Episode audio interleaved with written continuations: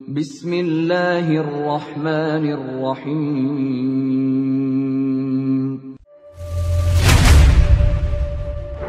Ya ayyuhalladzina amanu idkhulu fis-silmi kaffatan.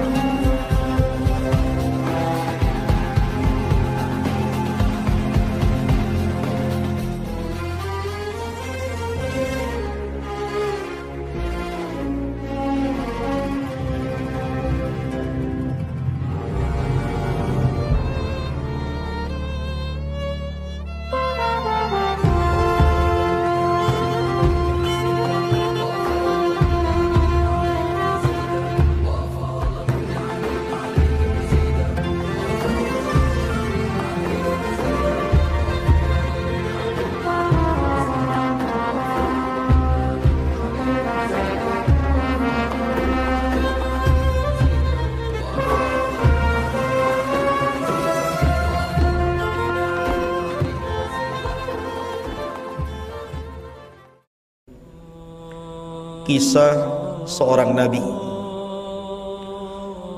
yang Allah subhanahu wa ta'ala berikan kekuasaan yang tidak diberikan kepada seluruh manusia, hanya dia saja.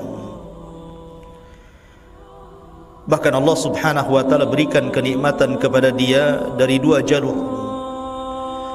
Pertama, Allah berikan kenabian, dan yang kedua, Allah berikan kekuasaan. Siapakah Nabi yang kita akan bahas? Nabi yang kita akan bahas adalah Nabiullah Sulaiman alaihi salatu wassalam. Dan kita akan petik dari kisah dalam surah An-Naml pada surah ke lima belas sampai akhir daripada kisah, karena di antara Al-Quran yang banyak menjelaskan tentang kisah Sulaiman, memang tertera di beberapa Al-Quran, ayat-ayat Al-Quran, tapi yang paling lengkap adalah di dalam surah An-Naml. Ma'asyiral muslimin yang dimuliakan Allah subhanahu wa ta'ala, Nabiullah Sulaiman alaihi salatu wassalam adalah Nabi dari Nabi-Nabi Bani Israel,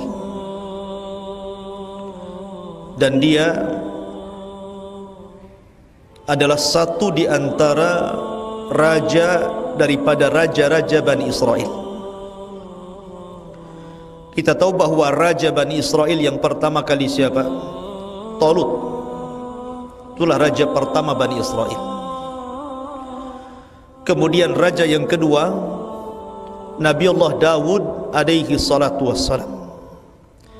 Dan raja yang ketiga, dan tidak ada raja setelahnya, adalah Nabiullah Sulaiman alaihi salatu wassalam. Inilah tiga raja Bani Israel. Dan ketiga-tiganya Allah subhanahu wa ta'ala berikan keistimewaan. Tetapi Sulaiman Allah berikan keistimewaan melebihi ayahnya sendiri Dawud dan melebihi para nabi yang lainnya. Allah Subhanahu wa taala berfirman dalam surah An-Naml, "Wa laqad atayna Dawuda wa Sulaimana ilmah." Dan sungguh kami telah berikan ilmu kepada Dawud dan Sulaiman. Wa qala alhamdulillahilladzi faddalana ala kathirin min ibadihi al-mu'minin. Maka berkata keduanya, segala puji bagi Allah yang telah melebihkan kami dari banyak hamba-hamba Allah yang beriman. Dari sini menunjukkan bahwa nikmat yang Allah Subhanahu wa taala berikan kepada keduanya, keduanya syukuri. Dan harusnya seperti itu. Setiap orang yang Allah berikan nikmat apapun, maka selayaknya dia bersyukur akan nikmat yang Allah berikan kepadanya. Sebagaimana Dawud dan Sulaiman, keduanya memuji Allah Subhanahu wa taala, alhamdulillah, segala puji hanya milik Allah yang telah memberikan keistimewaan kepada kami melebihi kebanyakan hamba Allah yang beriman. Dalam ayat yang lain, dalam surah As-Sad, Allah mengatakan, wa wahabna li Dawuda Sulaiman ni'mal abdu innahu awwab. Dan kami hibahkan, berikan kepada Dawud seorang anak namanya Sulaiman, dan sebaik-baik hamba adalah orang yang senantiasa bertobat kepada Allah Subhanahu wa ta'ala. Lah, Sulaiman ini memiliki keistimewaan dibandingkan bapaknya, di mana Allah lebihkan Sulaiman ini dalam bab hukum dan qadha. Jadi Sulaiman itu kalau memutuskan sebuah perkara, maka keputusannya sangat adil dan bisa menyelesaikan perkara. Dan itu Allah lebihkan dibandingkan bapaknya. Saya akan ceritakan beberapa kisah. Di zaman Nabiullah Sulaiman alaihi salatu wassalam, pernah suatu ketika seseorang itu punya kambing. Kemudian kambingnya ini lepas dan memakan tumbuh-tumbuhan kebun orang lain. Padahal baru ditanam tuh tumbuh-tumbuhannya, dimakan sama kambing. Maka yang punya kebun ini tidak terima. Akhirnya kemudian datang kepada Nabiullah Dawud alaihi salatu wassalam, minta perkaranya diselesaikan. Ini bagaimana ini?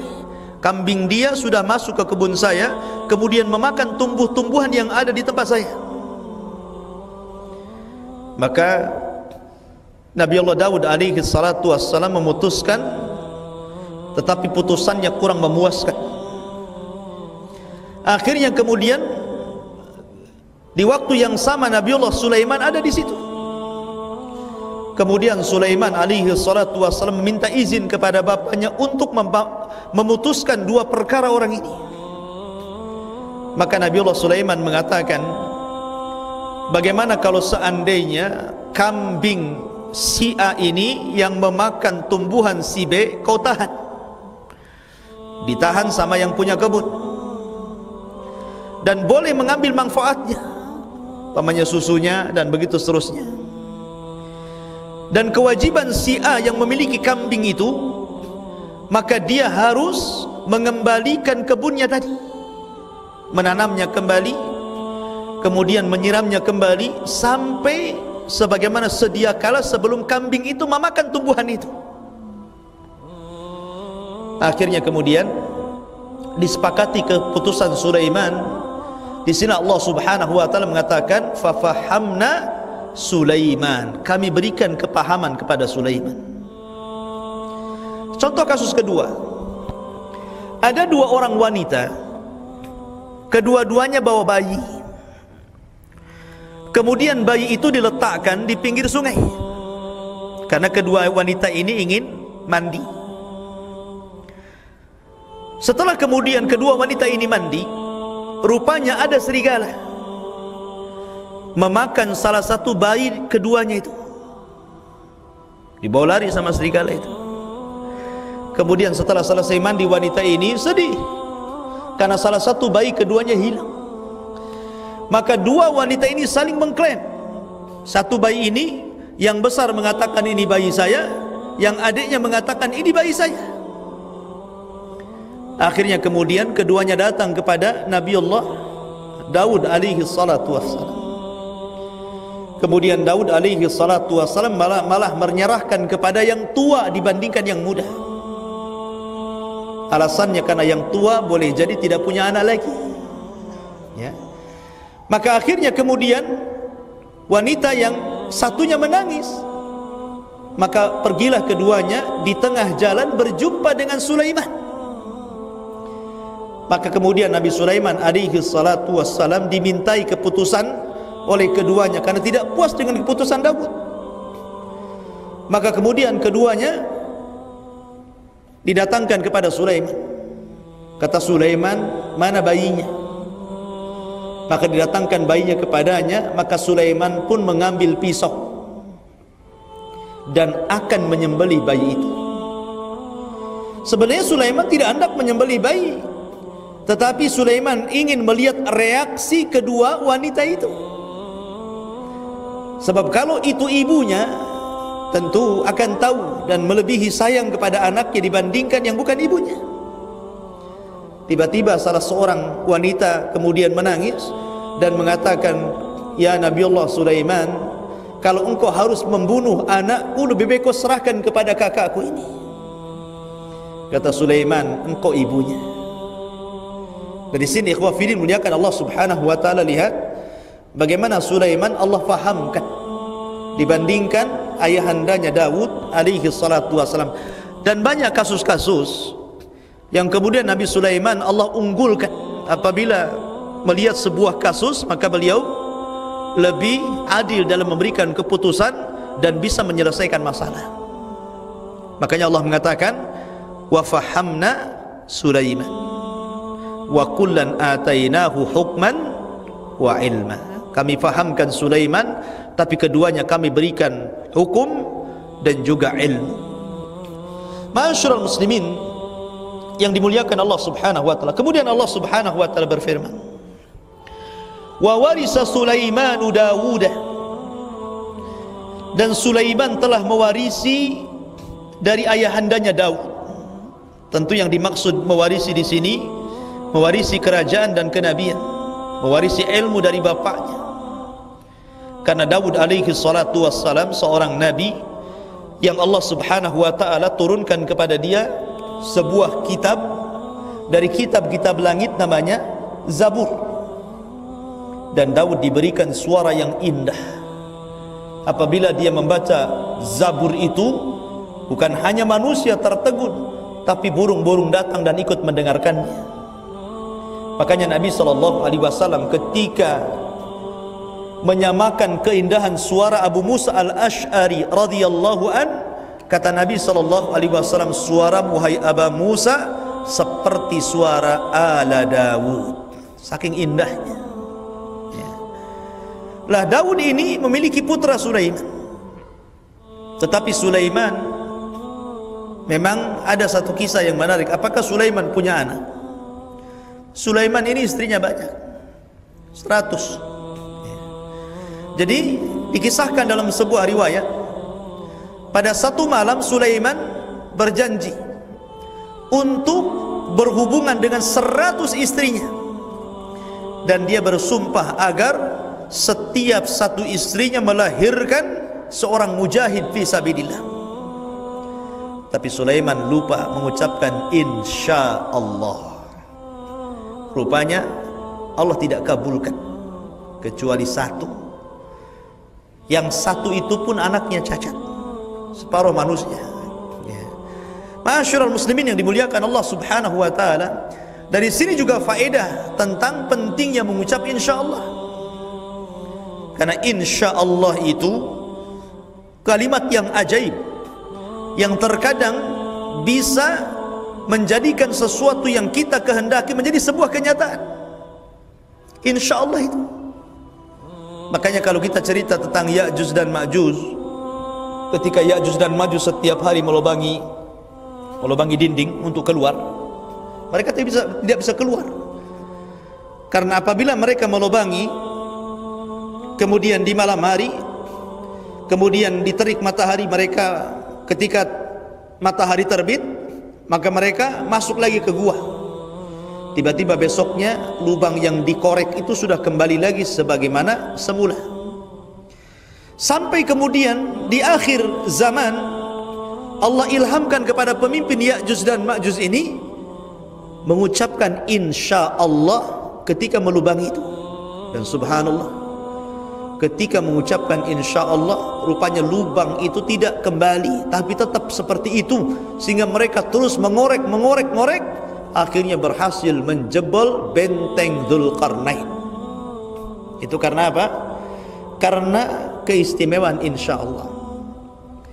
Begitu juga kisah Nabi shallallahu alaihi wasallam ketika orang-orang Arab ini, orang-orang kafir bertanya kepada Nabi shallallahu alaihi wasallam, kemudian Nabi shallallahu alaihi wasallam menjanjikan jawabannya besok, tapi Rasul lupa mengucapkan insya Allah. Rupanya jawabannya tidak kunjung datang, Jibril tidak kunjung datang sampai sebulan lamanya, baru kemudian Jibril memberikan jawaban. Maka penting kita mengucapkan insya insya Allah. Taib. Waqala, maka Sulaiman pun berceramah, berkhutbah di hadapan kaumnya. Ya ayyuhan nas, ullimna mantiqat tayri, wa utina min kulli syai'in, inna hadza lawal fadlul mubin. Sulaiman berceramah di hadapan rakyatnya. Hei manusia, sesungguhnya telah diajarkan kepada kami bahasa-bahasa burung, dan kami diberikan segala sesuatu. Sesungguhnya ini benar-benar karunia yang nyata dari Allah subhanahu wa ta'ala. Nabiullah Sulaiman, Allah berikan keistimewaan mampu menundukkan awan, mampu menundukkan angin, mampu menundukkan binatang-binatang, dari burung sampai binatang buas, bahkan mampu menundukkan jin sekaligus, apalagi manusia. Dan itu keistimewaan yang tidak diberikan kepada raja-raja sebelum dan setelah Sulaiman. Makanya Nabi shallallahu alaihi wasallam suatu ketika sedang sholat, ketika sholat diganggu setan, maka kemudian Nabi shallallahu alaihi wasallam pun akhirnya menangkap setan itu. Jadi selepas sholat dia tangkap setan itu, kemudian dicekiknya. Saking kerasnya Rasul mencekik setan, maka keluar air liur setan itu sampai kemudian terkena kepada tangan Nabi shallallahu alaihi wasallam, dan Rasul merasakan dinginnya liur setan itu. Kemudian Nabi shallallahu alaihi wasallam mengikat setan itu di tiang masjid. Kemudian Nabi shallallahu alaihi wasallam mengatakan, kalaulah bukan karena doa Sulaiman, Rabbighfirli wa habli mulkan la yambagi li ahadin min ba'di, ya Allah ampunilah aku dan berilah kepadaku kekuasaan yang tidak pernah kau berikan kepada siapapun sepeninggalku. Kata Rasul, kalau bukan karena doa Sulaiman, sudah aku bunuh dia. Akhirnya dia lepas jin itu. Ya. Dari sini menunjukkan apa? Nabi shallallahu alaihi wasallam mengakui bahwa Allah subhanahu wa ta'ala telah memberikan kekuasaan yang luar biasa kepada Sulaiman, yang Allah tidak berikan kepada yang lainnya. Bahkan dia sanggup memahami bahasa binatang. Jadi sampai suatu ketika Nabiullah Sulaiman keluar bersama pasukannya, hendak melakukan istisqa. Karena ketika itu terjadi paceklik di zamannya, jadi tidak ada hujan lama. Akhirnya Sulaiman keluar bersama pasukannya hendak melakukan istisqa, minta hujan. Ketika sampai di lapangan, Nabiullah Sulaiman melihat semut sedang tengkurap, semut sedang tengkurap ke atas gitu, dan dan tangannya sedang berdoa kepada Allah. Dan Sulaiman paham. Ya. Rupanya sebelum Sulaiman dan juga tentaranya melakukan istisqa meminta hujan kepada Allah, semut-semut itu sudah duluan istisqa meminta hujan kepada Allah.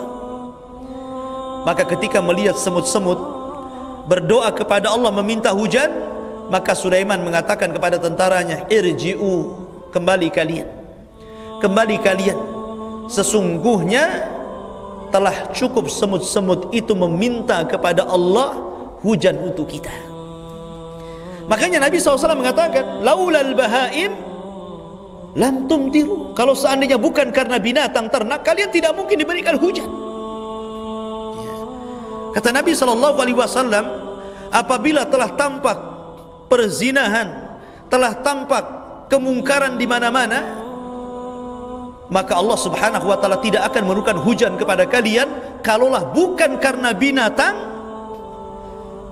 laulal bahaim, kalau karena bukan karena binatang ternak, kalian tidak mungkin dihujani. Jadi Nabiullah Sulaiman paham dengan bahasa semut tuh. Maka Sulaiman memilih untuk pergi pasukannya karena cukup dengan semut yang istisqa. Bahkan dalam sebuah kisah nanti dikisahkan ayat selanjutnya, bagaimana Sulaiman juga ketika membawa tentaranya tiba-tiba dihadang dengan pasukan semut. Kemudian Allah mengatakan, wa khusyira li Sulaimana junuduhu minal jinni wal ins wat tayri fahum yuzaun. Dan untuk Sulaiman dikumpulkan bala tentara dari jin, dari manusia, dari burung-burung, lalu mereka berbaris dengan tartib. Jadi Sulaiman itu punya pasukan. Jadi pasukan manusia berbaris, ada posnya. Pasukan jin juga ada posnya. Pasukan burung yang senantiasa menaungi, kalau Sulaiman sedang berjalan maka akan membuat naungan supaya tidak kepanasan. Belum lagi binatang-binatang buas, semua ditundukkan Sulaiman karena Allah subhanahu wa ta'ala, karena izin Allah subhanahu wa ta'ala. Raja mana ikhwan yang bisa mengalahkan kerajaan Sulaiman? Pasukannya banyak, bukan manusia saja, dari kalangan jin, bukan kalangan jin saja, dari binatang-binatang buas, dari burung-burung. Maka wajar kalau seandainya Sulaiman mengatakan, Rabbi, Rabbi gfirli wahabli mulkan la yambagi li ahadim min ba'di. Ya Allah, ampuni dosa-dosaku, berikan kepadaku sebuah kerajaan yang kau tidak pernah berikan kepada siapapun setelahku. Memang luar biasa, ya.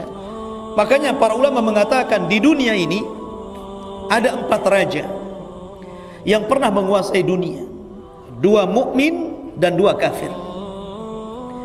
Yang mukmin Nabiullah Sulaiman, kemudian yang kedua Raja Dzulkarnain.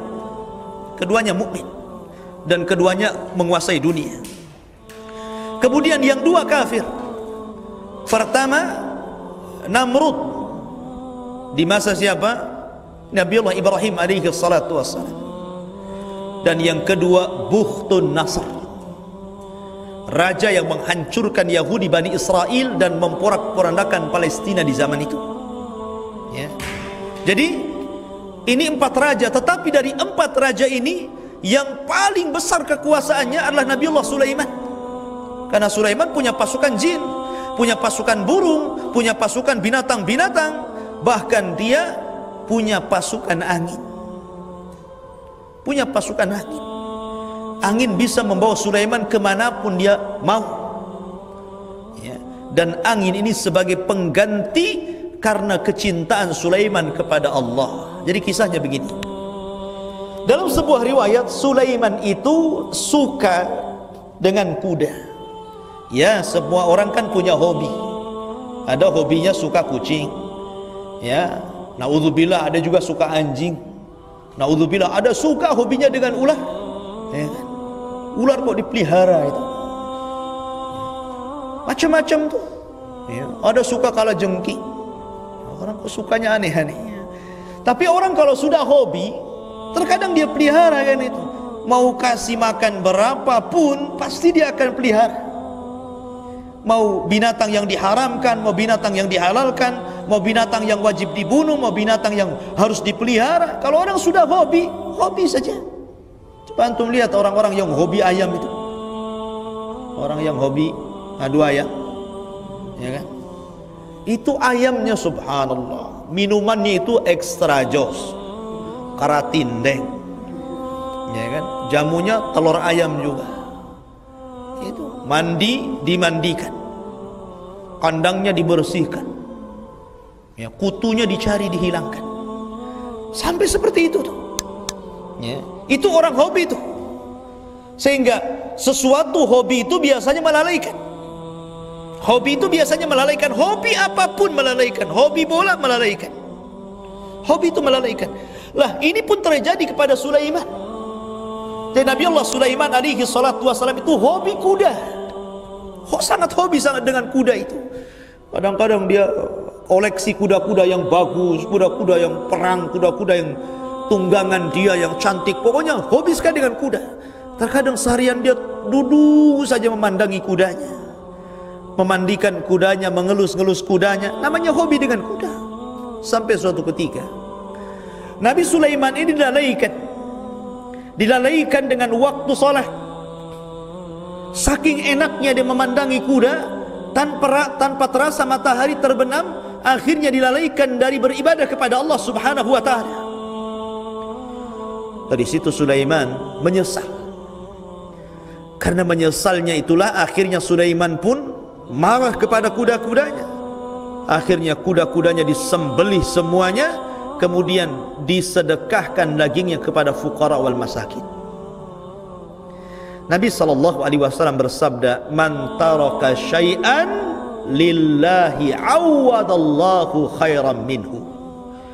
Siapa yang meninggalkan sesuatu karena Allah, pasti Allah akan ganti yang lebih baik. Yakin antum. Kalau antum meninggalkan sesuatu karena Allah, Allah pasti akan ganti yang lebih baik itu. Ketika Sulaiman meninggalkan kuda-kudanya, hobi-hobinya ditinggalkan, bahkan disembelih kemudian disedekahkan dagingnya, dan dia lupakan dari kuda itu.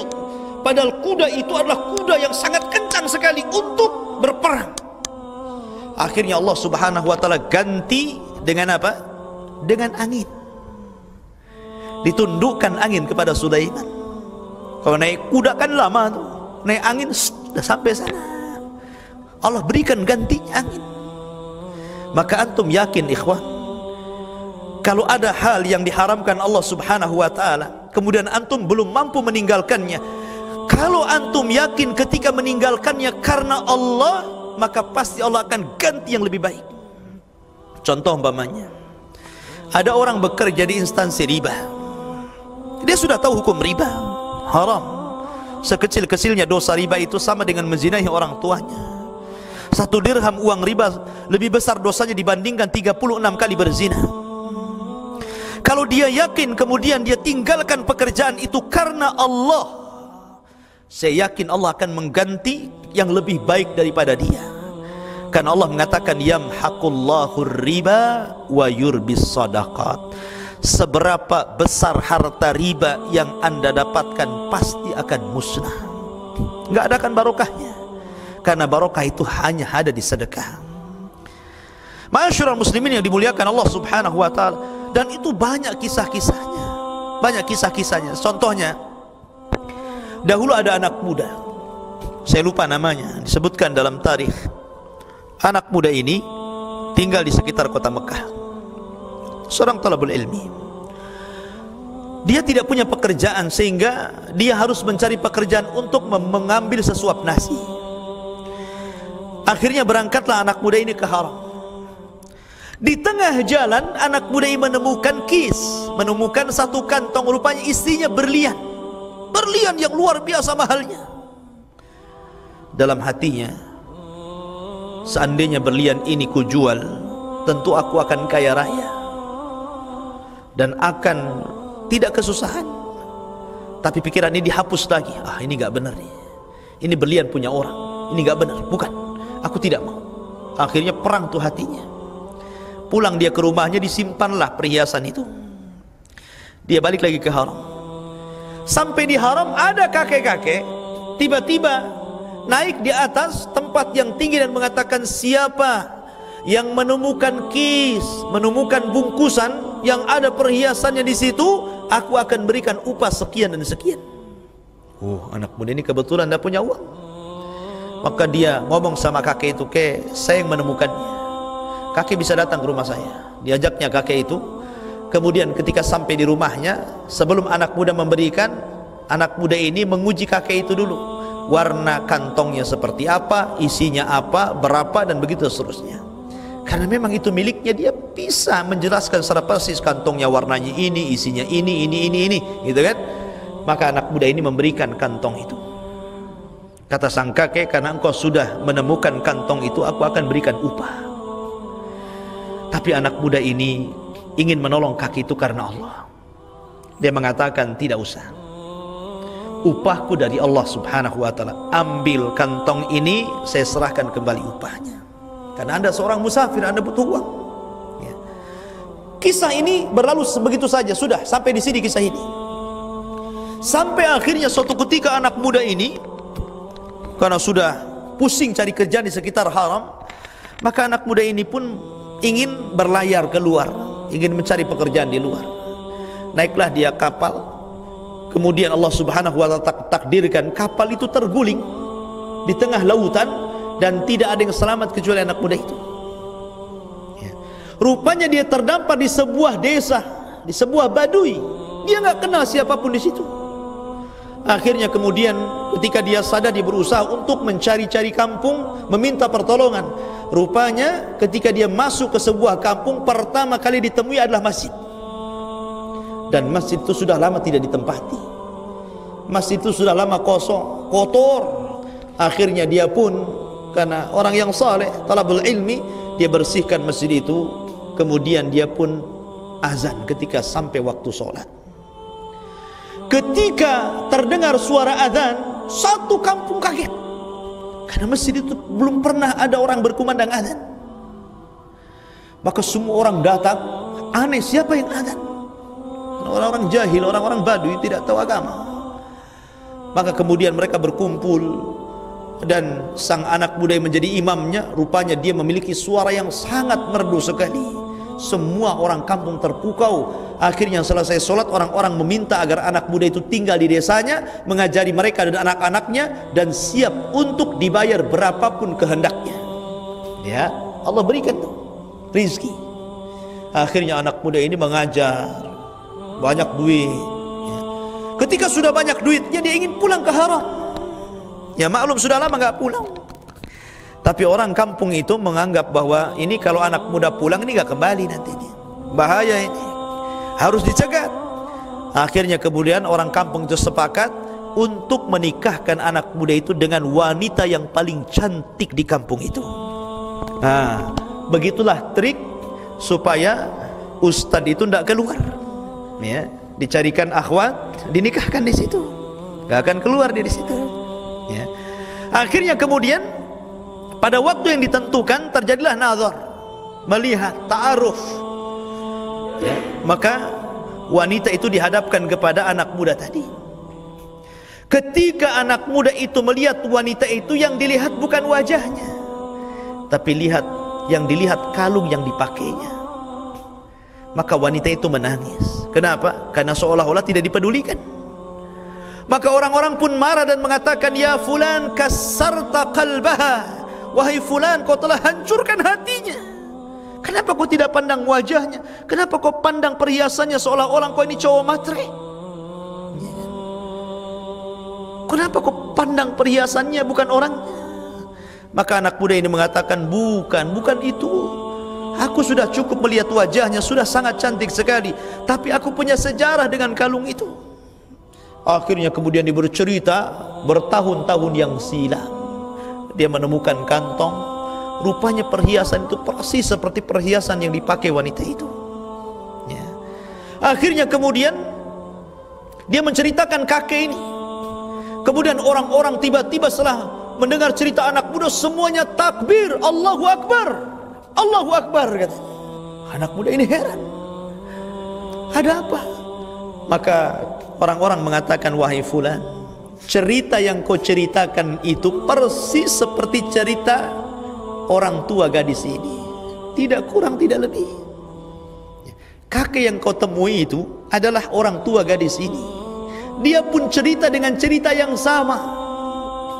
Bahkan ketika dia bercerita di hadapan kami, dia bersumpah kepada Allah, wallahi demi Allah, kalau seandainya usia usiaku masih panjang, aku hendak menjodohkan putraku dengan laki-laki itu.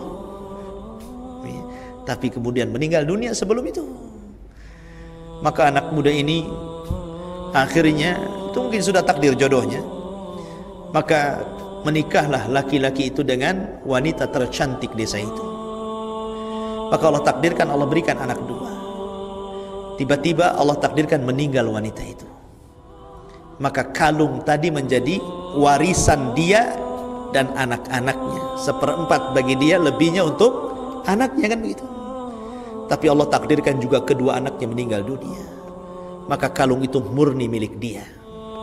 Tuh lihat, yang tadinya kalung itu ingin dikuasai dengan cara haram, sekarang dia dapat dengan cara haram.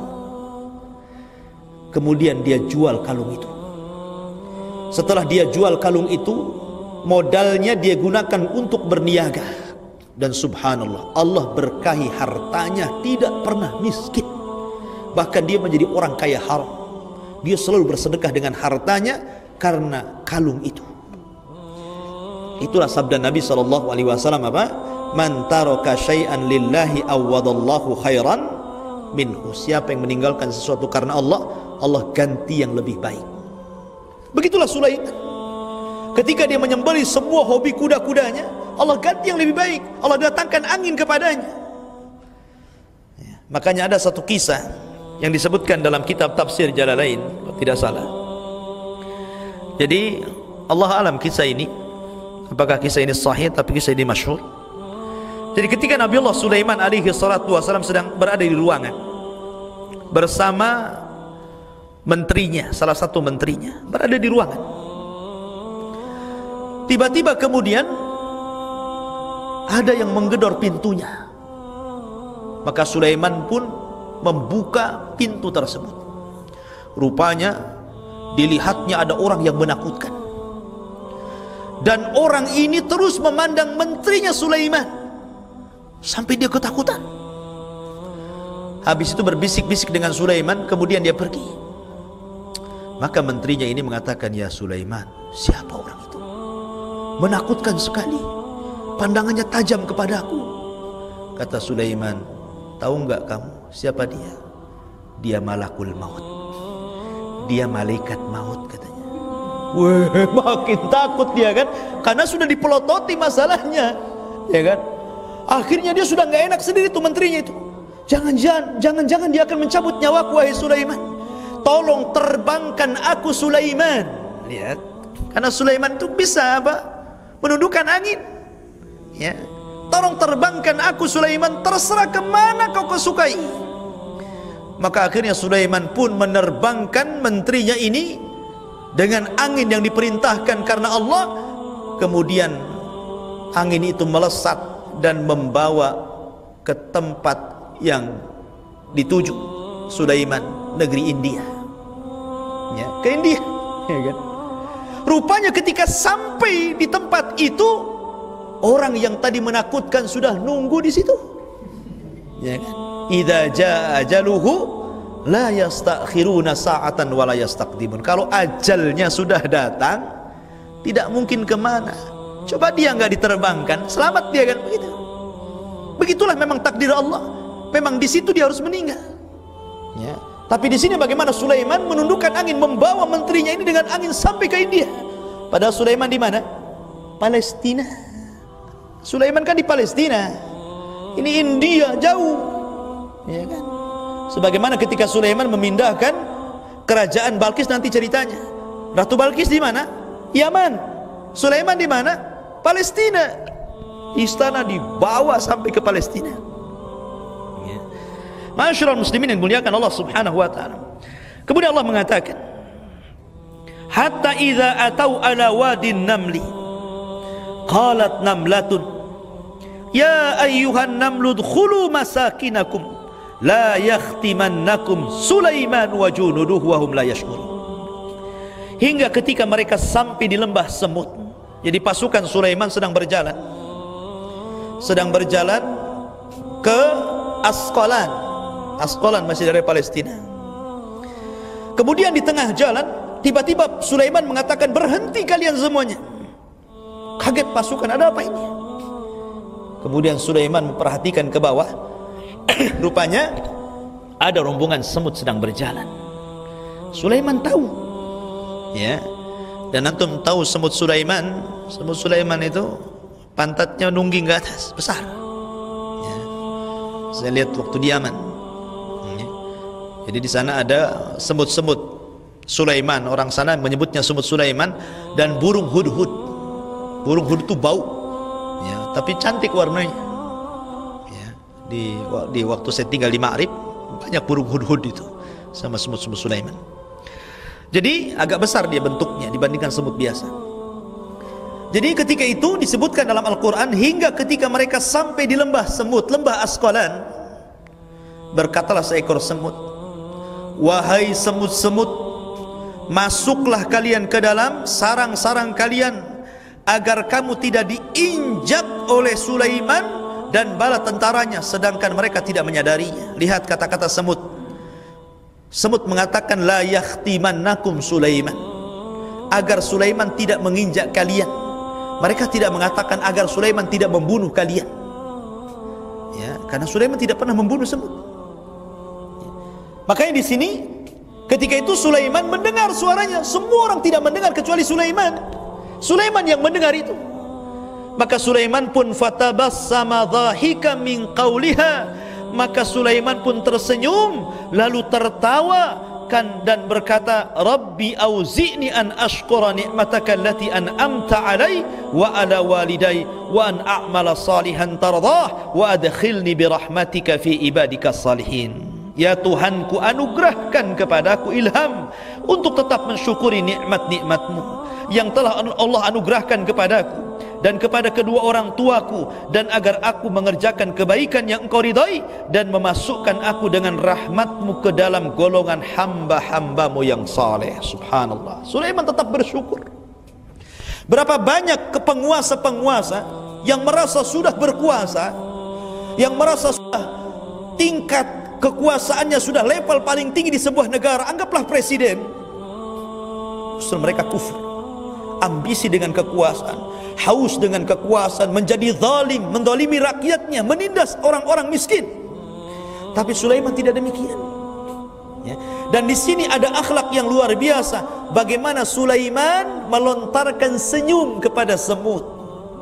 Kalau semut saja dilontarkan senyum oleh Sulaiman, maka tentu manusia harus antum lebih senyum lagi kepada mereka. Semut saja diberikan akhlak, diberikan contoh Sulaiman. Sulaiman tersenyum kepada semut. Ini mah kita susah mau senyum kepada orang. Senyum itu kalau ada ada udang di balik batu saja. Ya. Kalau nggak ada udang di balik batu ya nggak senyum. Jadi senyum itu akhlak. Makanya akhlak manusia itu terdiri daripada tiga anggota badan, kepala, tangan, dan tubuh. Itu akhlak, ya. Kepala, senyum, ucapan yang baik, ya kan? Kemudian mata yang tidak melotot, ya. Itu adalah akhlak. Tangan suka membantu, menolong. Kemudian badan, apabila antum bicara dengan orang, jangan memalingkan.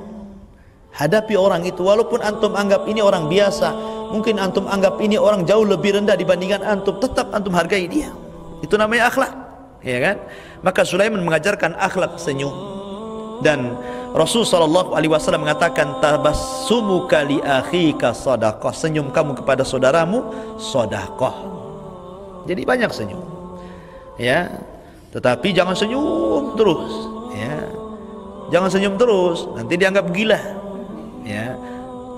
Atau tidak pernah senyum, ini dianggap serius. Dan juga letakkan senyum pada orang yang tepat. Jangan setiap ketemu akhwat antum senyum, senyum, senyum, senyum, senyum gitu kan. Ini apa ini kan gitu ya. Jadi ada tempatnya. Taib. Kemudian Allah mengatakan, "Wa tafaqqada at-tayra faqala ma liya la ara al-hudhud am kana min al-ghaibin." Sulaiman ini sedang membariskan tentara nih, ya kan? Dia memeriksa burung-burung itu. Subhanallah, telitinya Sulaiman. Padahal burung kan banyak, banyak sekali burung itu. Tapi Sulaiman tahu nih mana yang ada, mana yang tidak ada. Ketika itu Sulaiman kehilangan burung hudhud, tidak ada dalam barisan, menunjukkan bahwa Sulaiman itu sangat tertib disiplin kepada pasukannya. Maka Sulaiman mengatakan, mengapa aku tidak melihat hudhud? Kemana hudhud? Cari dia. Ya. Tiba-tiba Sulaiman marah dan mengatakan, la u'adzibannahu adzaban syadidan aw la adzbahannahu aw la ya'tiyanni bi sultanin mubin. Pasti akan kuhukum dia dengan hukuman yang berat, atau ku sembelih dia kecuali jika dia datang kepadaku dengan alasan yang jelas. Tawadhu. Lihat tawadhunya Nabi Sulaiman, ya kan? Dia mengatakan apa?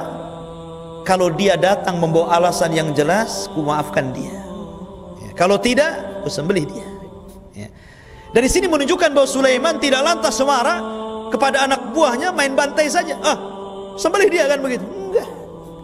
Tapi lihat bagaimana tawadhunya Nabi Sulaiman, sampai dia mengatakan kalau dia punya alasan, ku dengarkan alasannya. Maka famakatha ghaira ba'idin, maka tidak lama kemudian datanglah Hudhud. Faqala, maka Hudhud mengatakan, ahattu bima lam tuhit bihi wa ji'tuka min saba'in binaba'in yakin. Aku telah mengetahui sesuatu yang belum engkau ketahui, wahai Sulaiman. Aku datang kepadamu dari negeri Saba', dari Yaman, membawa sebuah kabar berita yang sangat meyakinkan untuk kau dengar. Dan Sulaiman tawadhu mendengarkan. Dia tidak merasa dia seorang raja yang hebat, ya, aku tahu semuanya, tidak. Ketika Hudhud mengatakan aku mengetahui kabar kau tidak tahu, maka Sulaiman menerima kabar itu. Maka kata Hudhud, lihat bagaimana seorang burung sangat mentauhidkan Allah subhanahu wa ta'ala dan mengingkari kesyirikan.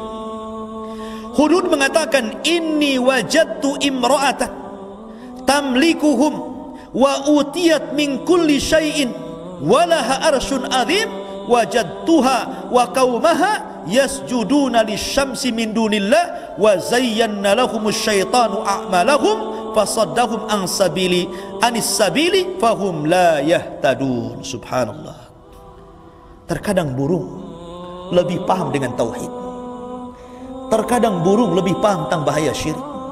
Apa kata Hudhud? Wahai Sulaiman, sungguh kudapati ada seorang perempuan yang memerintahkan mereka, dan dia dianugerahi segala sesuatu serta memiliki singgasana yang besar. Namun kudapati dia dan kaumnya menyembah matahari bukan kepada Allah, dan setan telah menjadikan tersesat indah bagi mereka perbuatan-perbuatan buruk bagi mereka, sehingga menghalangi mereka dari jalan Allah, maka mereka tidak dapat petunjuk.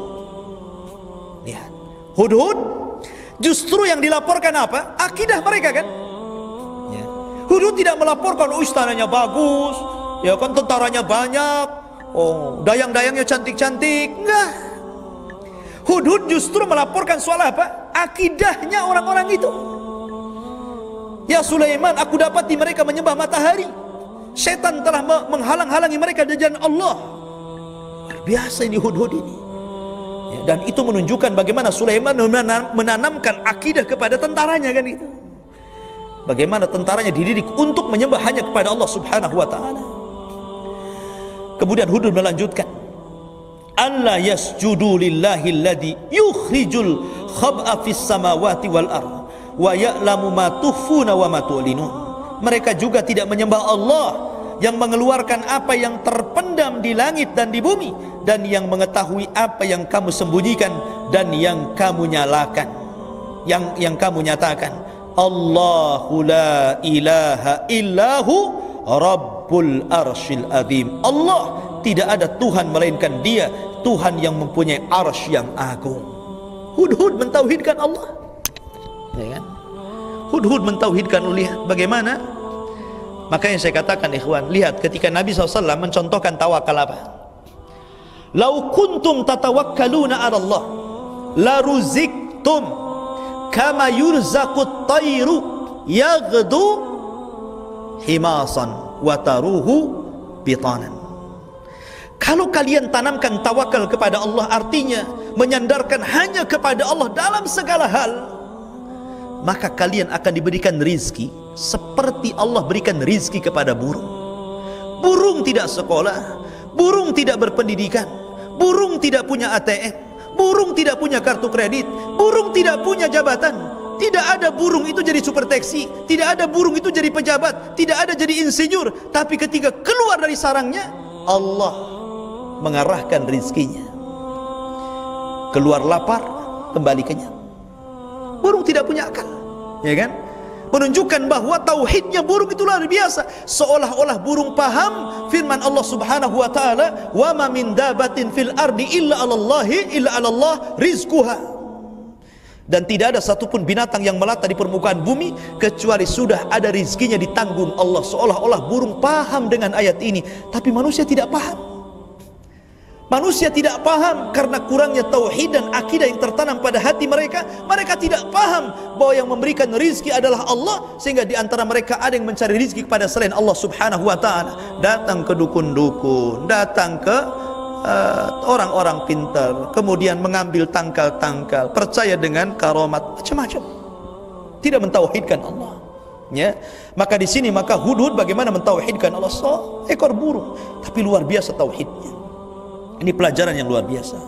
Qala sananzuru asadaqta am kunta minal kadhibin. Kata Sulaiman, ya, kita lihat saja, kau ini pendusta atau memang benar. Kata Sulaiman, aku akan tulis surat.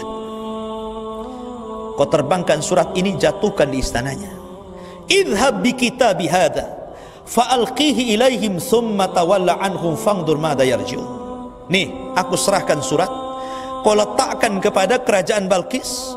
Lemparkan saja, kau tinggalkan, kita lihat apa yang terjadi. Qalat, maka ketika burung itu sampai di kerajaan Balqis, kemudian sang ratu mengambil surat itu, terperanjat dia.